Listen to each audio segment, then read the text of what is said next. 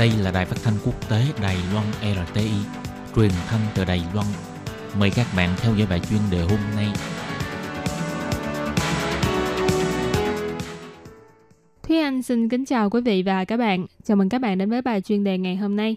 Chuyên đề hôm nay có chủ đề là không chỉ là hôn nhân đồng tính mà còn hy vọng là sự đồng cảm. Và sau đây mời các bạn cùng lắng nghe nội dung chi tiết của bài chuyên đề này.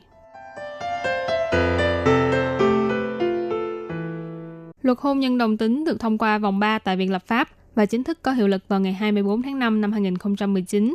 Sau 30 năm phấn đấu giành lấy quyền bình đẳng, người đồng tính cuối cùng cũng có thể đăng ký kết hôn, xây dựng mái ấm. Nhưng kết hôn rồi thì sao nữa? Những người đồng tính sẽ dũng cảm công khai giới tính của mình. Xã hội sẽ không còn những ánh mắt dị nghị hay kỳ thị nữa chăng? Trưởng ban triệu tập của Diễn đàn quyền bình đẳng hôn nhân cô Lữ Hân Khiết nói, từng có một thầy giáo bề ngoài khá là nho nhã.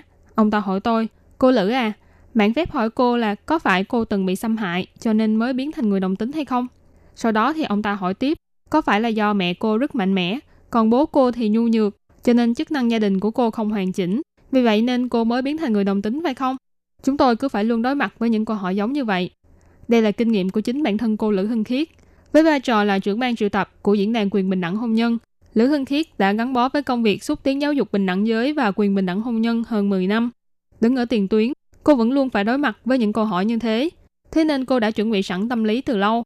Từng bị xâm hại, chức năng gia đình không hoàn chỉnh, tâm lý không bình thường, khiếm khuyết về gen vân vân. Những từ ngữ tiêu cực đó đều được đánh đồng với đồng tính luyến ái. Bất kể là do tôn giáo tín ngưỡng hay hạn hẹp về mặt kiến thức, thậm chí là bị tuyên truyền những thông tin sai lệch, thì mười mấy năm qua, xã hội Đài Loan vẫn luôn tồn tại những nhận định sai và sự kỳ thị đối với người đồng tính. Nhiều năm nay, các đoàn thể ủng hộ đồng tính vẫn không ngừng động viên, tổ chức hoạt động quy mô lớn, cuối cùng cũng đã giành được quyền kết hôn, nhưng cũng không thể nào xóa bỏ ngay hết được những quan niệm sai lệch và phiến diện đã tồn tại rất lâu trong xã hội. Nhằm giúp cho xã hội Đài Loan có thể hiểu biết và thân thiện hơn với người đồng tính, bước tiếp theo, họ sẽ chuyển hướng chiến trường của mình từ đường phố vào đến hẻm nhỏ. Trưởng phòng thư ký của Hội thúc đẩy quyền lợi bạn đời Đài Loan Giảng Chí Khiết nói, Hội thúc đẩy quyền lợi bạn đời được thành lập vào năm 2015. Mỗi năm họ đều đi vòng quanh đảo Đài Loan, đi đến tất cả các huyện thị, hương trấn của Đài Loan. Họ đến thư viện, đền miếu tại địa phương để chiếu phim, nói chuyện với người già, chia sẻ những câu chuyện của người đồng tính. Chỉ cần là những người chịu xem và chịu lắng nghe, thì đại đa số đều có thể chấp nhận được. Cô hy vọng tất cả những ai đang nỗ lực vì cuộc vận động này đừng bỏ cuộc. Chỉ cần tìm cách đi sâu vào trong khu dân cư, đối thoại với những người dân trong khu vực, thì sẽ dần dần có thể xóa đi những định kiến xấu và kỳ thị trong xã hội. Phó trưởng phòng thư ký Hiệp hội Đường dây nóng tư vấn đồng tính Đài Loan, ông Bành Trị Liêu cũng nhận định, mức độ bao dung và chấp nhận người đồng tính của thanh niên Đài Loan thời đại mới đã ngày một tăng cao. Vấn đề tiếp theo là giáo dục xã hội và đối thoại đối với những người đã trưởng thành. Cho nên họ cũng sẽ đi vào trong khu dân cư để phối hợp với các tổ chức địa phương nhằm đưa nghị đề và quan niệm tích cực về đồng tính vào trong khu dân cư. Ngoài ra không chỉ là khu dân cư mà còn phải đi đến những vùng sâu, vùng xa, vì khả năng tiếp cận thông tin ở vùng quê có hạn và quan niệm cũng tương đối bảo thủ, nên cần phải tiếp xúc trực tiếp để trao đổi thì mới có thể xóa bỏ mọi nghi vấn phiến diện của họ về người đồng tính. Từ sau cuộc trưng cầu dân ý hồi năm ngoái, cho đến khi luật hôn nhân đồng tính được thông qua, những âm thanh phản đối đồng tính vẫn luôn trên đà tăng cao bởi những lời sách động và thông tin sai lệch, trong đó còn bị quấy nhiễu bởi những yếu tố như tôn giáo và chính trị, khiến cho nhiều người hoài nghi rằng tiếp xúc và đối thoại trực tiếp thực sự có thể thay đổi những quan niệm đã ăn sâu này. Thế nhưng giáo sư tại ngành công tác xã hội thuộc Đại học Chính trị, ông Vương Tăng Dũng thì tỏ ra khá là lạc quan.